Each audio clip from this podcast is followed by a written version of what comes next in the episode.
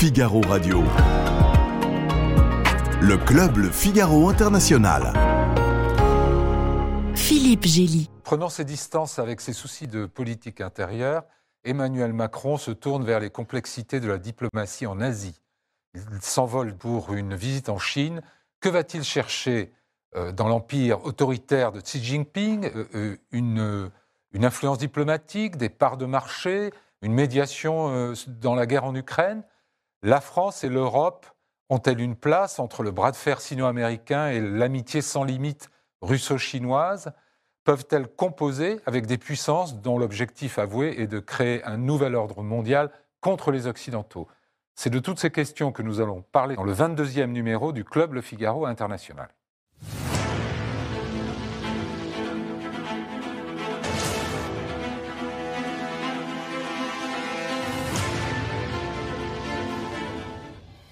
Tatiana Jean, merci d'être là. Vous êtes chercheuse à l'IFRI, l'Institut français des relations internationales.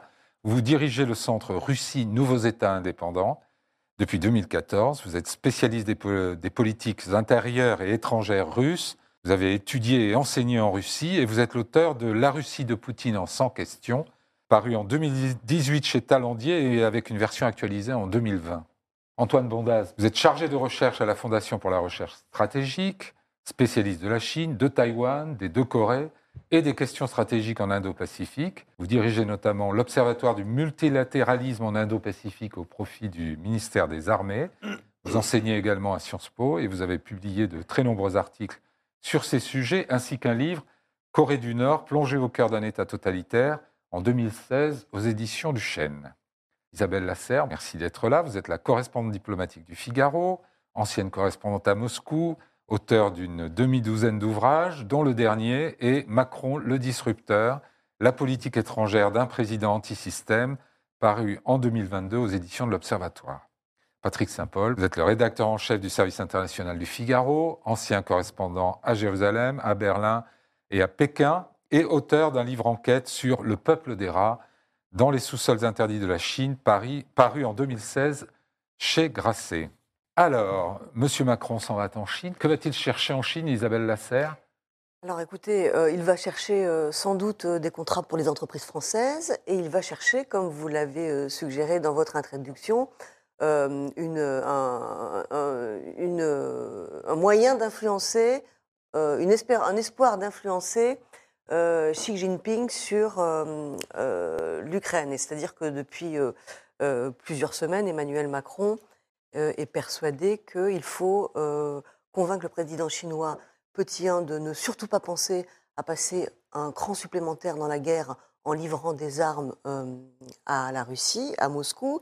Et deuxièmement, il a toujours l'espoir que la Chine puisse être une forme de, de, médiatrice mmh. et qu'elle puisse en fait amener un plan de paix entre Moscou et Kiev, ce qui est une euh, illusion, euh, à mon avis, euh, totale, parce que la mmh. Chine n'est pas un acteur indépendant dans cette guerre, puisque le premier, depuis le premier jour de l'invasion, elle soutient carrément l'invasion russe en Ukraine, puisqu'elle ne l'a pas dénoncée. elle ne la soutient pas en ces termes-là. Bah, qui ne dit mot consent, et en fait, qui s'oppose aux résolutions des Nations Unies et poursuit en fait, euh, son aide à la fois économique et politique à la Russie, euh, soutient de facto l'invasion russe en Ukraine. Antoine Bondaz, vous partagez ce point de vue Est-ce que c'est réaliste de la part d'Emmanuel Macron d'aller espérer une neutralité chinoise Non, puisque la Chine n'est ni neutre ni équidistante dans la guerre. Il n'y a hmm. pas non plus de neutralité bienveillante. Il y a un soutien diplomatique, politique, économique à la Russie, même s'il n'y a pas de soutien militaire, c'est-à-dire des livraisons d'armes. Mmh. Donc y aller en pensant que le président français va réussir à convaincre la Chine de faire pression sur la Russie, je pense que euh, c'est une erreur. Et d'ailleurs, ce n'est plus ce que l'Élysée dit. Euh, par contre, il peut évidemment y avoir des avertissements envoyés à la Chine si jamais elle changeait de comportement, par exemple en livrant des armes. Et là-dessus, les Européens ont raison de le faire, premièrement, parce qu'il en va de la sécurité de mmh. l'Europe. Puis deuxièmement, les Européens ont des leviers notamment deux leviers, la question de sanctions potentielles contre des entreprises chinoises, et puis surtout la menace d'un rapprochement toujours plus étroit avec les États-Unis, alors même que c'est ce que cherche à éviter à tout prix euh, la Chine. La Chine, oui. Euh, Tatiana Jean, est-ce que cette visite va être surveillée, de enfin observée de près à, Moscou, selon vous? Absolument. D'une manière générale, la séquence est très intéressante depuis le début d'année. C'est très dense et ça tourne beaucoup autour de la Chine. La Chine a, fait preuve d'un activisme assez exceptionnel depuis le début d'année, avec les différentes visites, notamment de son ministre des Affaires étrangères. Elle a proposé un plan en 12 points le plan qu'on a maintenant l'habitude de mettre entre guillemets, parce que ce n'est pas un plan d'action, mais plutôt une position pour le règlement position, euh, de la crise ukrainienne. Énoncé d'un certain nombre de principes, dont certains euh, plaisent à la Russie et d'autres pas du tout, notamment quand la Chine affirme qu'elle soutient l'intégrité territoriale de tous les pays membres de l'ONU. Évidemment, la question se pose en termes pratiques, qu'est-ce que cela veut dire pour hmm. l'Ukraine? Si on respecte l'intégrité territoriale, cela devrait pousser la Chine à inciter la Russie à libérer les territoires. Or, c'est loin d'être le cas. Et ensuite, il y a eu cette visite du président chinois à Moscou, qui a été évidemment euh, un moment extrêmement intéressant, parce que, en outre toute l'importance, le fait que c'est la première visite après euh, euh, l'élection du président chinois pour son troisième mandat, etc., cette visite arrivait dans le timing juste après que la Cour pénale internationale a lancé le mandat d'arrêt contre le président Poutine. Évidemment, c'était prévisible, ça n'a pas arrêté le président chinois, ça n'a pas fait annuler euh, la visite, bien au contraire. Et pour le président Poutine, c'était extrêmement important. La Chine aujourd'hui, pour lui, est vraiment celui, le pays, le plus grand des pays sur lesquels il peut compter et espérer d'obtenir une aide de plus en plus euh, grande. Donc évidemment, pour répondre à votre première question, ce sera surveillé de près par Vladimir Poutine. Mhm. Patrick Saint-Paul, euh, est-ce qu'on peut découpler la, dimension politique, stratégique et euh, les relations commerciales quand on, quand on traite en tant qu'Européen avec la Chine? C'est compliqué, il y a quand même pas mal d'intérêt pour la France. Enfin, pour, les, Américains, c'est plus facile que pour les Européens.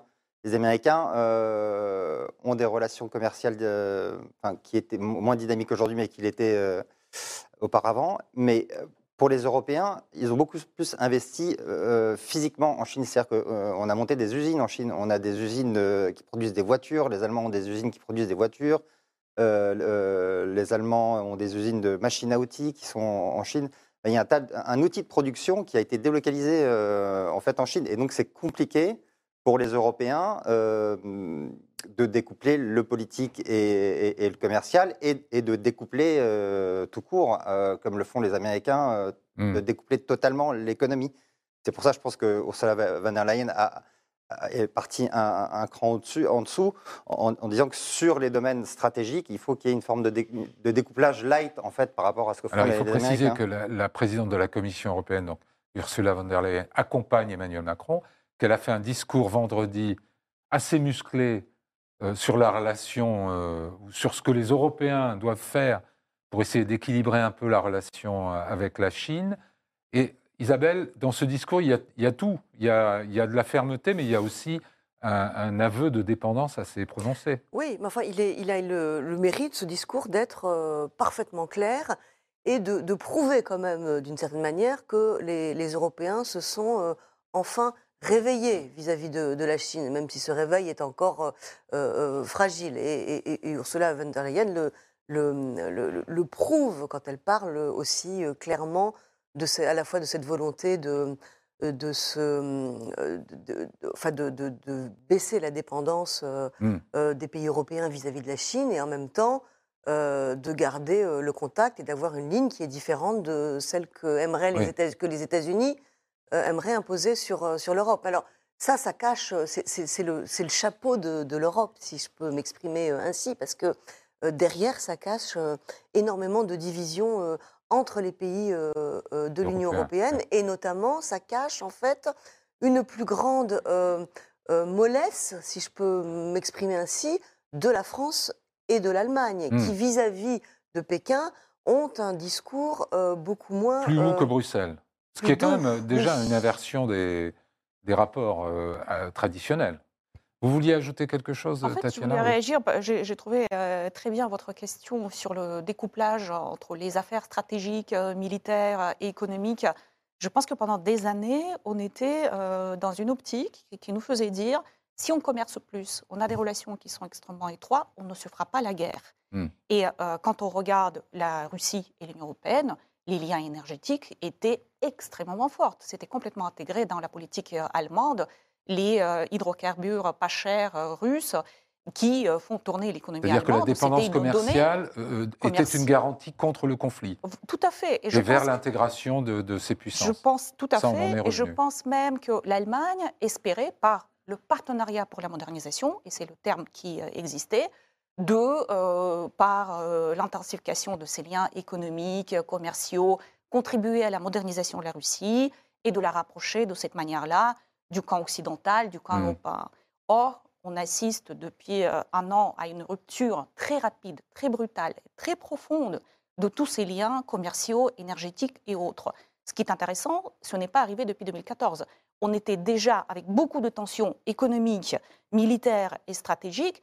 Néanmoins, les relations économiques ont continué, il n'y a pas eu de rupture, et les relations énergétiques ont visé même leur intensification avec Mhm. la construction de Nord Stream 2. Donc il y avait une sorte de tension qui ne nous paraissait pas trop euh, contradictoire. On se disait, justement, on restait dans cet esprit que ça va rapprocher la Russie de l'Europe, etc. Et bien finalement, on est arrivé à un moment où l'intensité des liens économiques, commerciaux, financiers n'a absolument pas prévenu la guerre. Et aujourd'hui, on assiste à un découplage et on se pose la question sur la suite. Est-ce Mm. qu'on ne va pas finir par commercer entre les pays qui ont le même type de régime politique, Mm. le même type d'idéologie, pour se euh, concurrents. prémunir de plusieurs risques. Ouais. C'est ça, en fait, ce qui se joue aujourd'hui à partir de la guerre en Ukraine et avec tous ces autres jalons qui se rajoutent. Mais alors évidemment, avec les sanctions, la Russie est quand même très ostracisée, beaucoup plus que la Chine à, à l'heure actuelle, même si elle fait l'objet de sanctions euh, américaines. Comment on fait quand on dépend de, de la Chine à 98% pour les terres rares? Comment on fait pour avoir un dialogue euh, stratégique, musclé par ailleurs? C'est tout le problème et la situation avec la Chine est encore pire que la situation précédente avec la Russie, puisque la dépendance est encore plus asymétrique. Et cette dépendance, elle ne cesse de s'accroître. Il faut se rappeler euh, de la dernière visite du président, en 2019. Le plan d'action conjoint franco-chinois appelle, je cite, un rééquilibrage vers le haut des échanges économiques bilatéraux. Grosso modo, réduire le déficit français. Or, il a augmenté. Il n'a cessé d'augmenter. On est aujourd'hui à 50 milliards d'euros en 2022. Il était seulement de 30 milliards. C'était déjà énorme en 2017. Mhm. Les investissements chinois en Europe, et plus largement et plus spécifiquement en France, doivent aussi être relativisés. On a souvent l'image d'un partenaire incontournable qui euh, contribue pleinement à l'économie française. La réalité, c'est qu'entre 2017 et 2021, sur 5 ans, les investissements chinois, selon les données officielles de la France, de Business France, ont créé autant d'emplois que les investissements belges, moins d'emplois que les investissements suisses. C'est Mm. ça la réalité. Et en même temps, on ne pourrait pas imposer des sanctions à la Chine comme on en a imposé à la Russie, puisque c'est beaucoup plus difficile de trouver des alternatives aux produits que nous importons en Chine que des alternatives au pétrole ou au gaz russe. Mhm. À partir de là, la Chine sait qu'elle est en position de force. Et on a une asymétrie croissante. Et c'est là où euh, la place et le rang et le poids de l'Union européenne, et surtout de la France, beaucoup plus faible aujourd'hui qu'il ne l'était il y a quelques années. Mhm. Et toute la rhétorique de certains sur une potentielle troisième voie est totalement nulle et non avenue. La France n'a pas les moyens de cette troisième voie. Et, Et, l'Europe euh, à 27 non et, et plus même l'Europe à 27 n'a pas les moyens aujourd'hui de peser dans l'ensemble des domaines entre les États-Unis Mhm. et la Chine. Est-ce que ça veut dire qu'il faut un alignement sur les États-Unis? Non. Est-ce que ça veut dire qu'il n'y a pas de voie européenne? Non, il y a une voie européenne. Mais elle ne doit pas se faire en opposition aux États-Unis et à la Chine. Et elle doit surtout viser la diversification des échanges, ce que font les Allemands à vitesse grand V. Et le chancelier Scholz est en permanence en étran- à l'étranger, et notamment en Indo-Pacifique, au Japon, au Vietnam, en Chine, en Indonésie, à Singapour, en Inde, pour diversifier les partenaires économiques euh, de l'Allemagne. Et là, sur ce point, je pense que la France est en retard et qu'il faut euh, très sérieusement accélérer. Ce n'est pas encore une fois une question de découplage. Le terme en français n'est peut-être pas très joli, on parle de dérisquage, c'est-à-dire diversifier pour limiter les Mhm. vulnérabilités. Mais on est encore très très loin de mettre en pratique ce qu'on dit dans nos discours. Patrick Saint-Paul, est-ce que l'Europe n'a pas en même temps une carte à jouer dans le sens où, euh, à l'heure des sanctions américaines, la Chine a quand même besoin de préserver une relation commerciale viable avec les Européens? Oui, bien sûr. On ne peut pas s'aliéner tout le monde occidental d'un seul coup, n'est-ce pas? Euh, Oui, je crois que oui, ces exportations, ça provoquerait un défondement du PIB chinois de 5%. euh, si, enfin, c'est le poids des exportations chinoises euh, en Europe, donc euh, évidemment, elle en a be- besoin. Et c'est aussi une, une- une carte donc, pour, euh, pour les Européens. Mais pour revenir sur ce que disait euh, Tatiana tout à l'heure, qui était très, très intéressant à l'égard de la Russie, c'est vrai aussi pour la Chine que les Occidentaux ont eu cette illusion qu'en en faisant du commerce avec la Chine, la Chine allait se démocratiser et s'ouvrir. Et donc 30 ans de relations avec la Chine ont été fondés là-dessus. Or, c'est une grande désillusion, une fois de plus, parce que euh, ça n'a pas eu lieu, c'est l'inverse qui s'est produit. La Chine a utilisé tout ce développement économique pour euh, renforcer le rôle euh, du parti et rendre, surtout depuis l'arrivée au pouvoir de Xi Jinping, le parti encore plus tout-puissant dans le pays. Après, pour le- le- les Européens, euh, là où les choses sont, sont, compliquées euh, aussi, c'est, euh, on a vu notamment pour la France, elle a toujours eu des illusions en Chine que le, que le marché allait s'ouvrir, notamment sous François Hollande. elle a renoncé totalement à la question des droits de l'homme dans, dans le rapport avec la Chine. Or, les droits de l'homme avec la Chine, c'est pas pour être droits de l'homme, ils font partie du rapport de force avec la Chine. Si on cède sur les droits de l'homme, les Chinois considèrent qu'on est un pays carpette et qu'on cédera sur tout. Et donc, euh, on a cédé sur, sur les, les- les droits d'homme pour donner la priorité au business. Euh, Fabius, à chaque fois qu'il venait en Chine, disait ce sont les affaires euh, en premier. Or, quand on regarde l'espoir qu'on a eu d'ouverture du marché chinois, ça a été déçu dans, dans de nombreux domaines où on nous avait promis des, des contrats mirifiques et en fait, ils n'ont jamais Donc réellement il a- existé. il y a du transfert de Et- technologie. Et en plus, tous- les, tous- les contrats étaient conditionnés par des transferts de technologie.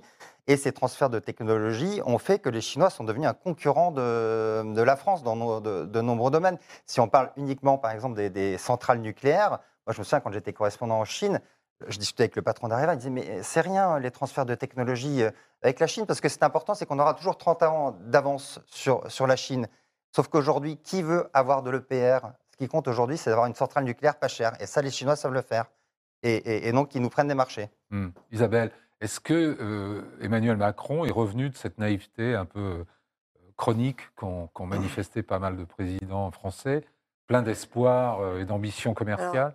Je vais répondre, mais en, en- en- en introduction, je voudrais compléter, puisque ça, ça va Ouais. avec le sujet, c'est que ce dont parlaient Tatiana et Patrick, euh, en fait, sur cette, cette, cette conviction en fait, que, le, que le commerce adoucit les mœurs euh, et qu'il finit par euh, normaliser euh, des pouvoirs autoritaires, euh, euh, par, les, par faire basculer ces pays dans la démocratie, est une illusion qui- qu'on a déjà vu s'effondrer en Russie. C'est-à-dire que c'était exactement la même chose euh, en Russie. Ça n'a Mm. pas marché.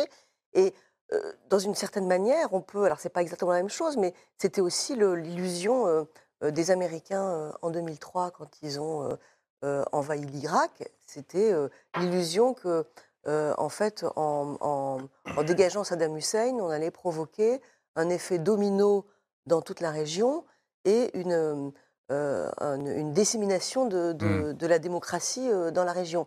Et là, on part, et c'est pour ça que c'est tout- le logiciel des Occidentaux, à mon avis, qui, qui d'un point de vue global, qu'il faut Justement, Emmanuel Macron est d'une autre Parce que, génération. Euh, je Alors, pense que, en en fait, on se- oui, mais euh, euh, il est d'une autre génération. Mais il y a toujours, y compris chez Emmanuel Macron, cette espèce, enfin, il y a eu en tout cas cette espèce de, de- de certitude que euh, notre modèle démocrate européen euh, et occidental étant euh, supérieur, Mhm. pour plein de raisons, il, va de- il ne peut, à terme, que être en fait, accepté, s'imposer de lui-même par les autres pays. Emmanuel Macron a fait cette erreur avec la Russie quand il a dit pendant, euh, enfin il le disait encore il y, a, il, y a, il y a trois mois, la Russie est européenne, presque qu'elle le veuille ou non. C'est-à-dire qu'elle est naturellement européenne, donc elle va rentrer dans l'Europe et elle va se normaliser, elle va rejoindre notre modèle politique. Non, la Russie est peut-être assise au moins pour 50% sur le continent européen, mais la Russie de Vladimir Poutine n'est pas européenne, elle lutte contre les valeurs européennes. Mhm. Et on a sous-estimé, on continue à mon avis à sous-estimer, en fait, le fait que dans une grande partie du monde, euh, dans ce, ce qu'on appelle aujourd'hui ce sud global, ce qui est le plus important, c'est pas forcément la démocratie, Mm. mais c'est la sécurité. Mm. Et donc, tant qu'on n'a pas compris ça, euh, euh, on, ne comprend pas qu'en fait est en train de se constituer un axe dont la Russie et la Chine forment le cœur vivant, mais aussi euh, qui, est- qui est l'Iran aussi une, une- une jambe, et que cet axe euh, qui défend un modèle politique euh, différent sur la scène internationale et veut changer l'ordre international est aujourd'hui en train de se consolider. Hmm. Et que euh, ça ne marche pas, en fait, notre... Alors, des changements comme nul n'en a vu depuis 100 ans, et c'est nous qui les pilotons. Et évidemment, euh, Vladimir Poutine euh, dit Vous avez raison, je, je partage votre avis. C'est ça la, la force de- de l'alliance euh, Et, euh, Tout, à fait. Et à un autre moment, un petit peu plus tôt, il avait dit que notre relation dépasse largement le cadre bilatéral et elle est absolument vitale pour le futur ordre mondial. Donc c'est un petit peu la même idée euh, qu'il a repris euh, différemment. Et en fait, cela répond, répond à un discours de longue date qui a été euh, tout de suite euh, rendu public et très connu euh, côté euh, russe d'une manière un peu plus discrète euh, côté chinois, mais aujourd'hui c'est affirmé haut et fort l'ordre mondial post-guerre froide ne nous convient plus, nous Mhm. disent ces deux puissances. C'est un ordre mondial dans lequel les États-Unis et l'Occident, d'une manière générale, ont la place prépondérante. C'est eux qui définissent les règles. Or, ce monde n'est pas démocratique. C'est très intéressant comment ils nous retournent l'argument démocratique au niveau C'est-à-dire, à l'échelle international. planétaire, en disant- ça n'est pas démocratique parce qu'on n'a pas notre mot à dire. Absolument, c'est Ouais. pas, ce n'est pas euh, démocratique. Donc, on aimerait créer le monde multipolaire. Pour les Russes, c'est le discours qui date encore de Yevgeny Primakov, l'ancien Premier Hmm. ministre. C'est encore les années, on est dans les années 90. Donc, il y a une véritable continuité russe là-dessus. C'est pas Poutine qui l'a inventé. Et, et donc, en fait, c'est, il y a à la fois le, le- le rejet de ce passé où la Russie a perdu euh, la guerre froide. Les Russes, d'ailleurs, considèrent que ce n'est pas la victoire euh, de l'Occident et que ça n'aurait pas dû être analysé de cette, euh, de cette manière. Et il y a le désir de construire le monde multipolaire, plus équilibré, etc.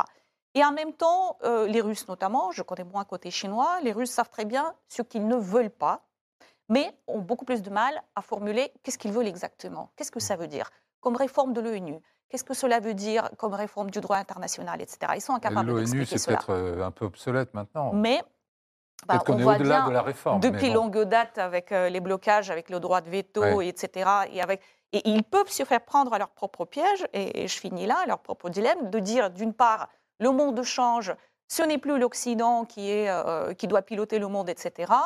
Et en même temps, si on commence vraiment à s'adapter à la nouvelle configuration du monde, au poids économique, technologique et militaire, est-ce que la Russie elle a encore sa place dans le Conseil euh, de sécurité de, de l'ONU? Donc ils peuvent euh, tout à fait se retrouver dans des situations où ici la branche sur laquelle ils sont assises. Ouais, Antoine Bourdin, est-ce que quand euh, Xi Jinping dit nous pilotons, est-ce qu'il ne pense pas je pilote Bien sûr. Mm. La Chine n'a de toute façon que des relations asymétriques, Mm. si ce n'est avec les États-Unis. Mais cet objectif de désoccidentalisation du monde, elle est extrêmement ancienne. En fait, ça fait 20 ans que les chercheurs chinois, que des diplomates chinois le disent. Sauf qu'évidemment, personne ne s'y intéressait quand c'était en chinois et publié en Chine. Mm. Alors maintenant, c'est traduit en anglais, et puis surtout, les diplomates chinois le disent à l'étranger. Mais quand la Chine, pareil, parle de démocratisation des relations internationales c'est en réalité la désoccidentalisation. C'est comme ça Mhm. qu'il faut le comprendre. Et la Chine a multiplié ces dernières années. 2021, l'initiative pour le développement global. 2022, l'initiative pour la sécurité globale. 2023, l'initiative pour la civilisation globale. Trois initiatives qui visent, qui sont évidemment sino-centrées Ouais. et qui visent à façonner la gouvernance globale au profit de la Chine et au détriment des Occidentaux. C'est-à-dire que ce que- dit Tatiana sur les Russes sont peut-être pas très sûrs de ce qu'ils veulent, ils savent ce qu'ils ne veulent pas. Les Chinois, eux, sont bien plus La Chine arrêtés le sur sait ce qu'ils parce veulent. qu'elle a les moyens Ouais. d'arriver à ses fins. Et c'est là tout le problème du discours européen et français, où on nous répète en permanence, mais il faut coopérer avec la Chine. Évidemment, personne ne dit qu'il ne faut pas coopérer avec la Chine sur les questions climatiques.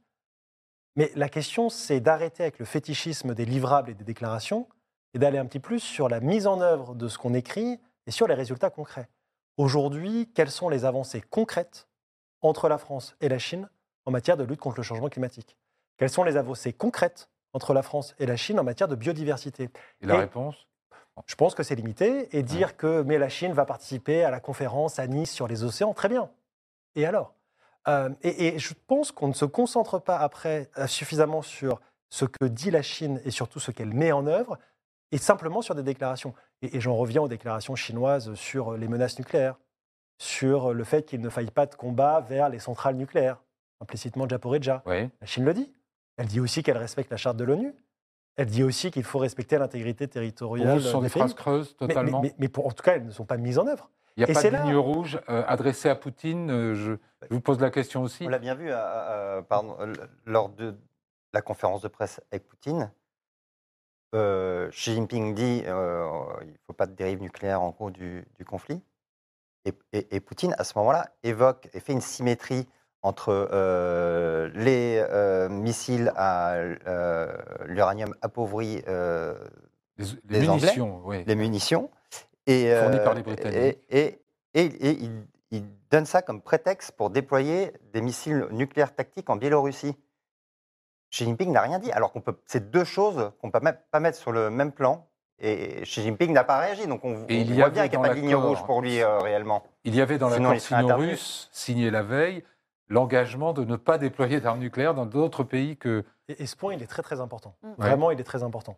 Premièrement, la Chine s'est toujours opposée au déploiement d'armes nucléaires à l'étranger et au partage nucléaire, pour critiquer les États-Unis.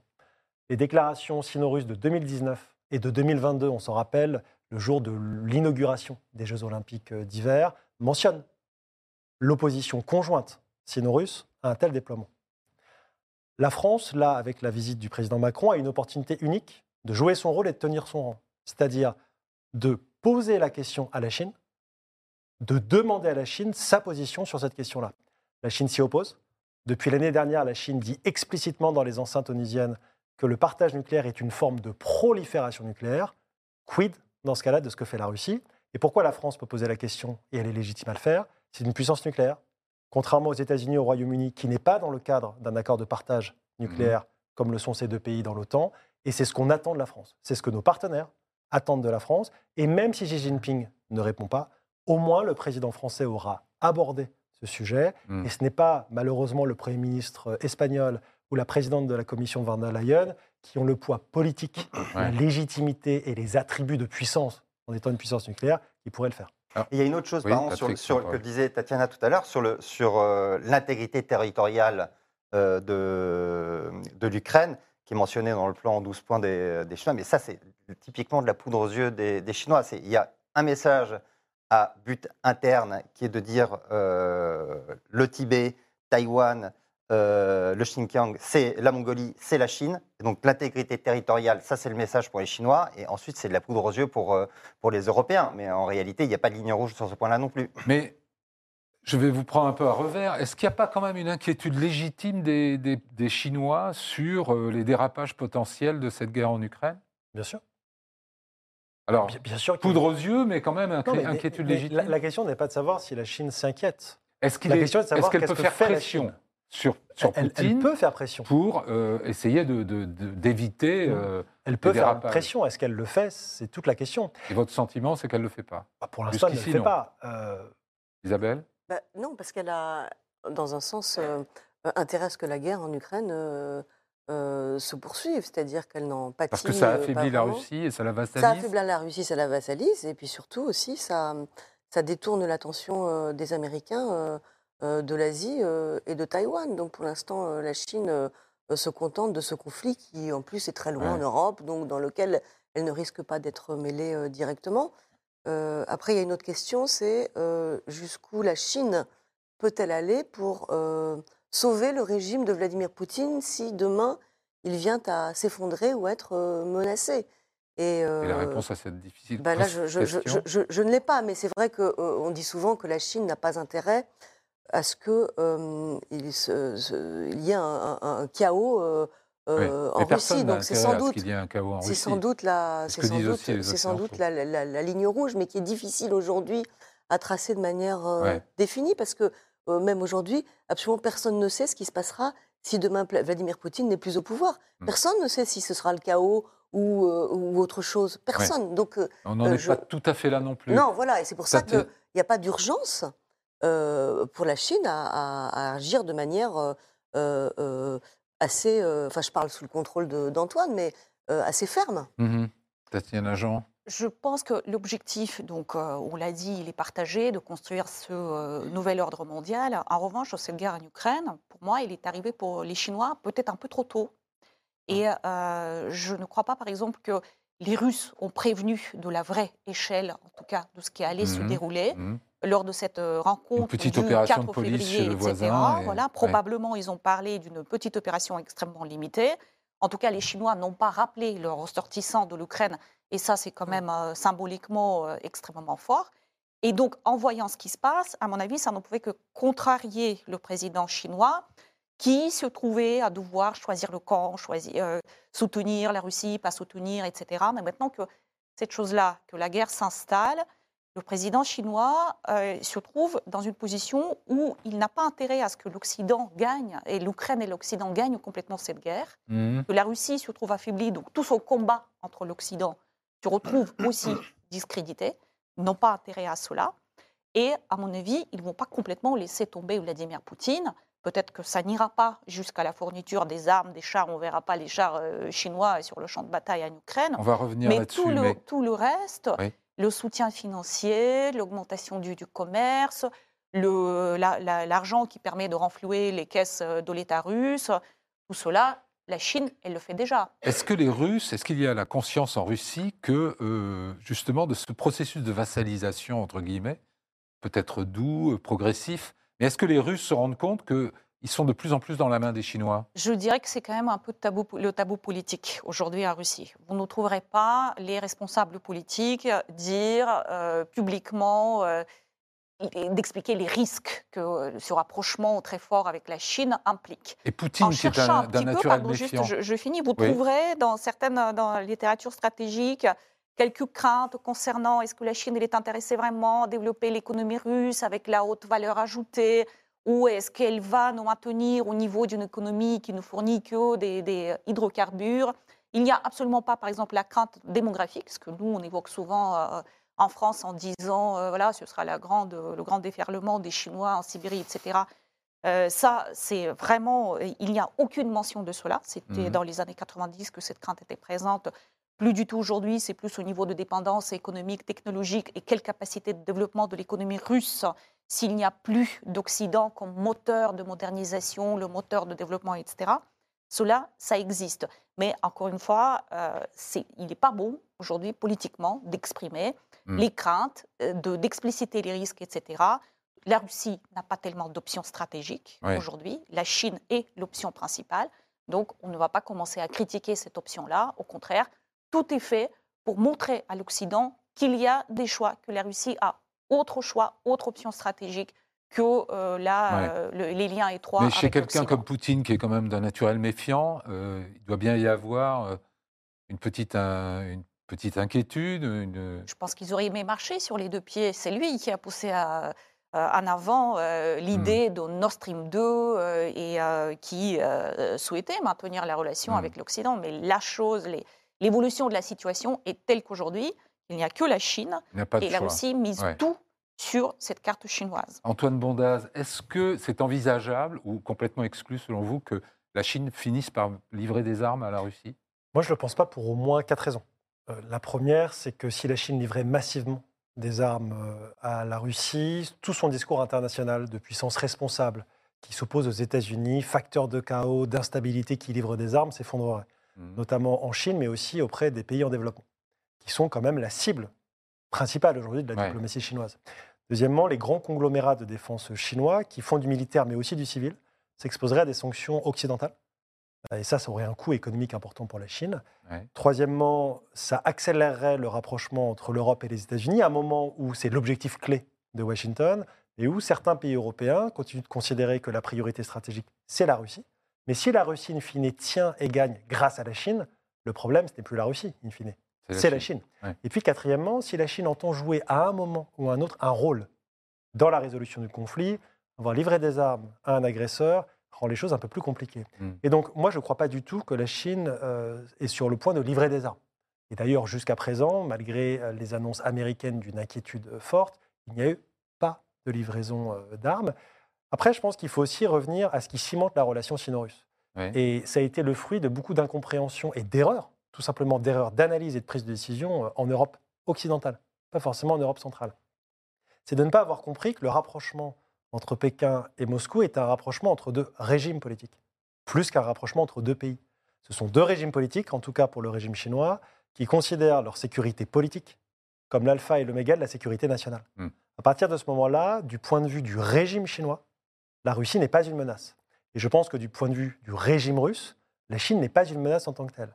A contrario, la perception qu'ils ont des démocraties libérales, des Européens, des États-Unis, c'est une menace. Alors, les Russes, euh, il y a quelques jours, ont parlé de menace existentielle, mais du point de vue de la Chine, c'est à peu près la même chose.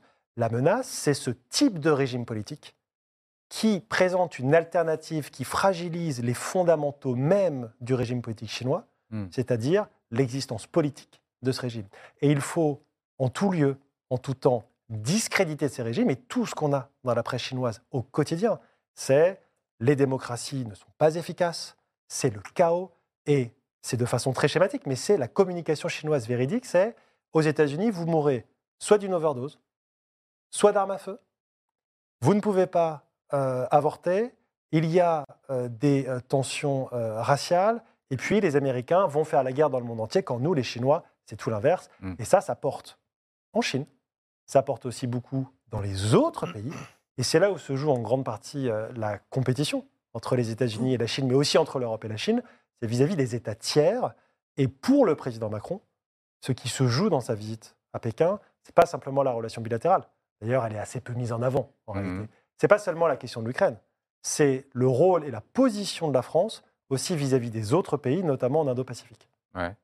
Isabelle, juste un mot sur les- la, la possibilité d'obtenir un geste sur l'Ukraine de la part du président chinois, par exemple, euh, un coup de fil à Zelensky, à Volodymyr Zel- Zelensky, le président Bah, ukrainien, c'est- c'est- qui devait avoir lieu, un bah oui, coup de fil donc, de Tsi, qui n'a jamais eu lieu. bah, il n'a jamais eu lieu. Vous avez, euh, vous avez Et alors, répondu à la si, question. si- est-ce euh, que ça serait un petit, un petit succès de façade pour Emmanuel Macron de dire, bah voilà, euh, j'ai obtenu de Xi Jinping qu'il euh, qu'il téléphone à, bah, à Volodymyr Zelensky? Ça fait partie des choses qui sont évoquées comme. euh, Oui, ça fait partie des choses qui, qui étaient déjà évoquées euh, avant que en fait, euh, Xi Jinping n'en parle lui tout seul. Donc je Mm. pense qu'il il est assez peu probable qu'il Mais- se mette dans la. Enfin, dire. Je double ma question parce que Zelensky lui-même a l'air Oh. très demandeur. Oui, Pour bah, quelle raison? Zelensky, bah, bah, Zelensky, est faire- est- est- il ne peut pas faire autrement. D'abord, pour plusieurs raisons. D'abord, parce que la Chine est un grand acteur international et qu'à partir du moment où elle se mêle de la guerre d'Ukraine, eh ben, il faut quand même la rencontrer parce que euh, Mm. sinon. euh, et puis euh, ensuite, parce que ça permet aussi à Zelensky de, de maintenir cette idée de je suis, regardez, je ne suis pas opposé à la paix, je ne suis pas euh, opposé à un règlement euh, pacifique à la fin, euh, mais selon mes conditions, etc. C'est- donc, donc c'est, c'est- il est dans son rôle et il le fait très bien. C'est, ça, c'est, ça, c'est normal. Maintenant, le, le- le- Xi Jinping n'a pas appelé Volodymyr Zelensky. On va voir si Emmanuel Macron le, convainc de l'appeler, mais après, l'appeler pourquoi? Enfin, euh, c'est un peu prématuré. Euh, en plus, on a été un peu refroidi avec les coups de fil, euh, avec la diplomatie des, coups de fil de l'Élysée, qui, pendant un an, n'a absolument rien donné vis-à-vis de, Vladimir Poutine. Euh, Tatiana Jean, en Afrique, on a parlé de cet arc des autocraties que les Chinois et les Russes se complètent pour essayer de créer face aux Occidentaux, mais est-ce qu'en Afrique, ils sont concurrents, en fait, le- les Chinois et les Russes? On peut se poser la question aussi sur d'autres régions comme l'Asie centrale ou l'Afrique. Euh, Je pense que il, euh, la, la Chine a de l'avance et a des atouts extrêmement forts vis-à-vis de ces pays. Elle a des leviers financiers, économiques, construction de, Mm. des infrastructures dans le cadre du projet Belt and Road, même si aujourd'hui on n'en parle quasiment pas, néanmoins, euh, la Russie est loin derrière sur ces plans-là, loin derrière la Chine.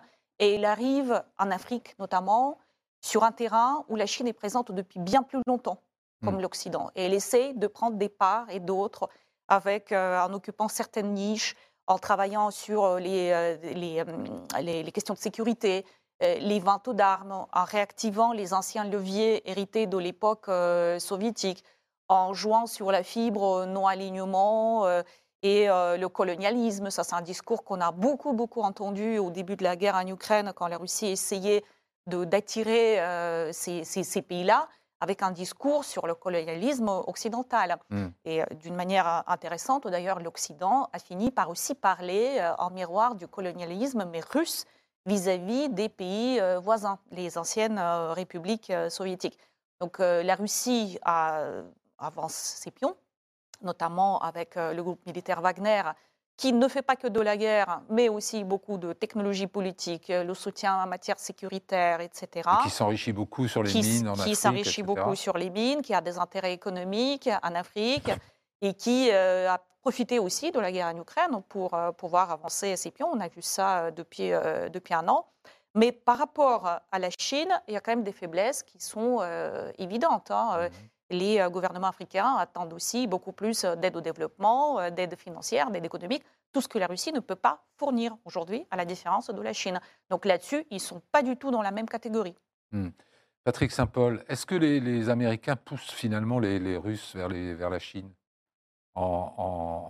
avec les sanctions, avec leur façon de- d'essayer de, punir en fait tous ceux qui, qui, qui Bah, ne respectent pas le régime des sanctions internationales Oui, c'est assez, assez évident. Enfin, Tout ce qu'on dit depuis le début, euh, il y a, il y a- il y a cette grande alliance euh, anti-occidentale euh, entre le- la Russie et, et la Chine qui s'est développée à, à la faveur de, de cette guerre. Euh, et, et- et- et puis, il y a aussi euh, que pour la Russie, pour trouver des, des débouchés euh, pour le gaz, pour Ouais. le pétrole, la, la Chine a, a besoin de, de ces hydrocarbures, euh, a de grands besoins, et, et- et ça fait finalement un contrepoids important avec la construction de ce, de, ce projet de, de- de pipeline. Je crois que dans la rencontre, Sibérie deux, euh, oui, ça n'a pas été signé. il n'y a pas été, il n'y a pas eu d'annonce officielle euh, chinoise parce que les Chinois veulent pas froisser euh, les Européens sur ce dossier, mais c'est évident que, que la Chine a des débouchés illimités. Ouais, on va peut-être écouter ce que dit Madame von der Leyen la vendredi avant son départ pour, euh, pour la Chine avec Emmanuel Macron, parce que comment l'Europe peut-elle se positionner dans ce jeu des trois triangulaires entre les États-Unis, la Chine et la Russie? Écoutons-la. We have to be frank on this point. How China continues to interact with Putin's war will be a determining factor for EU China relations going forward. Far from being put off by the atrocious and illegal invasion of Ukraine, President Xi is maintaining his no limits friendship with Putin. These escalatory actions point to a China that is becoming more repressive at home and more assertive abroad. This is why it is vitally important that we ensure diplomatic stability and open communication with China. I believe it is neither viable nor in Europe's interest to decouple from China. Our re- relations are not black or white, and our response cannot be either. Antoine Mondaz, à la fois un diagnostic très, très, très dur et en même temps une conclusion pour dire que ce n'est pas viable de se couper de la Chine, euh, il faut maintenir des canaux de communication. Comment vous l'avez reçu Je ce pense, je pense discours que les de Madame deux ne sont pas contradictoires. Le discours a été extrêmement bien reçu dans le sens où il est clair. Ce qui manque, pour être très honnête, euh, à la diplomatie française.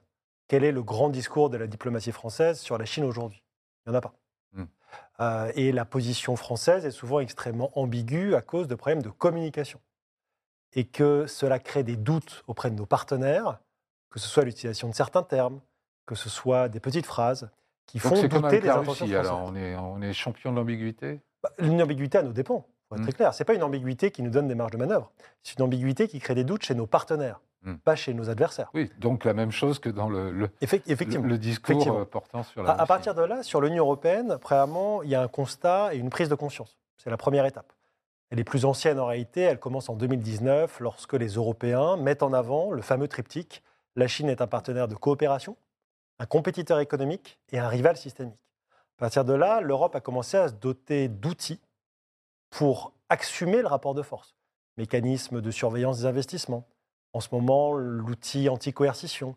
Demain, la stratégie de sécurité européenne. C'est très techno tout ça, ça, ça parle pas beaucoup Alors, au grand concrètement, qu'est-ce que ça veut mais dire? ça marche ou pas? Alors, qu'est-ce que ça Alors, c'est encore trop tôt pour le dire, mais pour faire simple, pendant des années, on a attendu de façon un peu naïve que la Chine change en se disant que la réciprocité vers- vers le- sera vers le haut. C'est-à-dire que la Chine ferait comme nous. Aujourd'hui, il y a une prise de conscience que ça ne fonctionne pas comme ça, et plus le rapport de force est en notre défaveur, moins cela se produira euh, ainsi.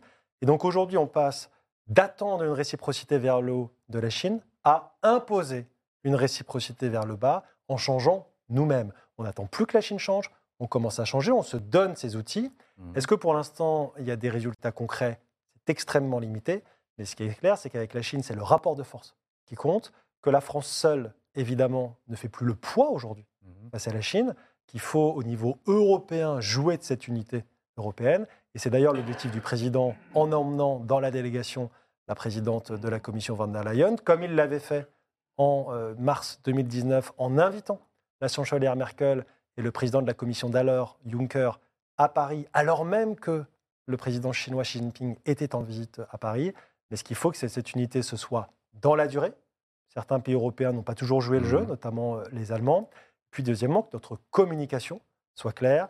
Pour faire simple, il ne faut pas que la singularité européenne et l'unité européenne se fassent notamment au détriment de la coopération avec l'ensemble de nos autres partenaires. Quand je dis les autres partenaires, ce n'est pas simplement les États-Unis, ce pas simplement les démocraties, ce qu'on appelle dans le jargon les pays Mm. affinitaires, les like-minded, c'est-à-dire tous les pays euh, du Japon à la Corée du Sud, en passant par l'Inde, l'Indonésie, avec lesquels on travaille tous les jours. Hmm. Patrick Saint-Paul, ce rapport de force un peu techno sur des dossiers très pointus, sur des enjeux euh, qui peuvent être les terres rares, les investissements, etc. Ça, ça fonctionne C'est suffisant? Ou bien il faut l'assortir d'un rapport de force plus politique, peut-être? Euh, Le problème, c'est que euh, depuis qu'on a fait entrer la Chine dans, l'OMC, les Chinois ne respectent pas les règles. C'est ça qui est difficile pour, pour faire des affaires avec eux, en fait.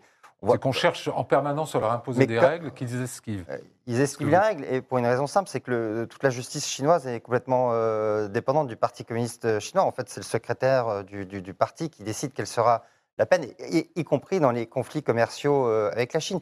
Il n'y a pas de propriété intellectuelle euh, en Chine. Enfin, ça, les, les- les Européens qui font des affaires en Chine se font piller constamment et sans aucune euh, réaction possible, et avec ce diktat des, des- des Chinois qui est de dire, en fait, il faut accepter cet état de fait si vous voulez faire du business en Chine. Hmm. Et donc ça, il faut que les règles du jeu euh, changent, c'est ce qu'expliquait euh, Antoine. C'est- on- on- Tatiana Jean, c'est pas un peu la même chose en Russie pour les investisseurs euh, européens, occidentaux? Bah, la situation, euh, elle est Aujourd'hui en euh, particulier, elle- mais- elle, elle est vraiment euh, très, très enfoncée, hein, euh, j'ai envie de dire, pour eux, à cause des sanctions, euh, bien sûr, et à cause de, de l'ambiance, de la dégradation du climat des affaires pour les entreprises euh, européennes. Et euh, plus les choses avancent, plus ça va être euh, compliqué pour eux, parce que c'est très difficile d'être euh, assis entre les deux chaises Ouais. et à la fois avoir un siège qui vous dit il faut respecter certaines règles, les droits sociaux, les droits de LGTB+, etc., et se retrouver dans un contexte en Russie où c'est vraiment plus possible de respecter quoi que ce soit et où vous êtes sur une sorte de siège éjectable. Hmm. Et même si les entreprises veulent retirer leurs actifs aujourd'hui, l'État russe arrive à rendre les choses extrêmement compliquées et la sortie douloureuse en imposant une taxation qui est très forte et en même temps en créant des procédures administratives qui rendent le retrait difficile. Mmh. Donc, euh, en réalité, c'est très très compliqué aujourd'hui pour les entreprises de travailler. Il y a aussi tout un pan concernant l'activité bancaire. Et l'une des dernières banques qui travaille encore avec les roubles, Raiffeisenbank, a pris la décision de quitter la Russie. Donc il y a quand même beaucoup, beaucoup de Mm. sujets euh, qui s'ouvrent et qui se posent pour la suite de la présence euh, occidentale et européenne économique en Russie. Isabelle Lasserre, euh, on a beaucoup souligné que les ambiguïtés du discours d'Emmanuel Macron, de sa stratégie, etc. Une visite à Pékin et à, et à Canton, c'est le contexte qui se prête le moins bien à une affirmation claire de, de choses qui, ne sont pas forcément agréables à entendre. Alors, à quoi, à quoi vous vous attendez pendant cette semaine de... de- Oh là là, j'en sais rien. Je ne sais pas du tout, moi. Vous pensez... vous- euh, Parce que Emmanuel Macron aime bien euh, s'afficher comme quelqu'un qui parle vrai, qui dit euh, aux Ouais. puissants de la planète ce qu'il a à leur dire. Oui, non, mais bon, le, le- le dossier, le, le- le- le volet ukrainien, il est, euh, enfin, on, on sait- déjà ce qu'il ce va, euh, ce qu'il va dire à Xi Jinping et ce qu'il va lui demander. Euh, on ne sait pas très bien quels seront les résultats, puisque Mm. par définition, euh, enfin, la Chine ne va pas s'engager noir sur blanc devant Emmanuel Macron à ne jamais Mm. fournir d'armes à la Russie. Donc c'est c'est des, c'est des messages qui sont passés, mais euh, on ne s'attend pas à... Il ne va, enfin, il va- il va pas y avoir de, de breaking news. si vous voulez, euh, sur, la, breaking sur, la, news. sur, la, sur la question. On est presque au bout de l'émission, donc je fais un petit tour de table très rapide. Patrick Saint-Paul, vous, vous attendez quoi de cette visite? Vous vous attendez à quoi? Bah, bah, pas grand-chose non plus. Euh, je pense que. les- euh, Votre foi en la diplomatie Non, euh, mais- laisse un peu à désirer. Je pense que les Chinois, il y aura quelques signatures de contrats pour faire plaisir euh, à la France, pour la garder dans le, de- dans, dans- dans le- la tenir, que, que la France ne rentre pas totalement dans le jeu des Américains et qu'elle soit en- entre les deux. Donc il y aura, il y aura des contrats. On- on- ils continueront de, de- de faire leurrer à la France euh, le marché Ouais. chinois. Et mm, c'est d'autant plus facile que maintenant, par exemple, sur. euh, mais ça, ça concerne les Européens. Euh, on, on fait plus de business avec Boeing, donc on peut signer des contrats Airbus, par exemple. Ça, c'est Mm. ça, c'est une possibilité. euh, voilà. Tatiana Jean, en quelques mots, vous attendez à quoi cette semaine? Quelques déclarations politiques dont Oui. on peut deviner la, terre- Plutôt la d'amitié ou plutôt de... Euh, bah, plutôt l'affirmation de, de certaines positions de la France De la sur les dossiers, comme le dossier euh, ukrainien. Ensuite, euh, est-ce que ce sera suivi des faits et quels euh, résultats pratiques? Ça, c'est une autre histoire. Mhm. Antoine Mandras, le mot de la fin en quelques secondes. Beaucoup de risques également. Il ne faut oublier que la communication du président quand il est en Chine ne sera pas seulement écoutée par les Français et les Chinois, mais aussi par tous nos autres, partenaires en Indo-Pacifique et dans le reste du monde. Il ne faudrait pas faire des erreurs de communication, ça ce sera important. Eh bien, merci à tous les quatre euh, pour cette conversation enrichissante. Pour ma part, je vous retrouve la semaine prochaine. Bonne semaine à tous.